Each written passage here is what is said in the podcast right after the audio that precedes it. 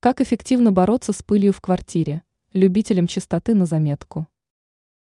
Мы не будем сейчас рассматривать варианты, когда возможно использование встроенного пылесоса, который в различных точках квартиры постоянно всасывает пыль. Это довольно дорогое решение даже на этапе покупки, а потом еще придется оплачивать большое потребление электроэнергии. Но есть бытовые хитрости, которые помогут избавиться от пыли. В основном это касается скопления пыли на деревянной мебели.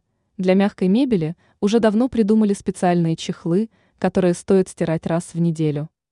А для деревянной мебели подойдет следующий вариант, который проверен на практике. Эту хитрость используют даже сотрудники музеев, отелей и гостиниц. Пыль никуда не исчезает, но она не бросается в глаза, и ее проще собирать с пола. В процессе уборки обработайте деревянные поверхности мебели и различные окрашенные поверхности не просто влажной тряпкой, а тряпкой, смоченной специальным раствором. Для этого вам понадобится аптечный глицерин. И приготовьте раствор глицерина с водой в пропорции 1,5. У глицерина есть особенность создавать при высыхании плотную защитную пленку, которая позволяет отталкивать частицы пыли.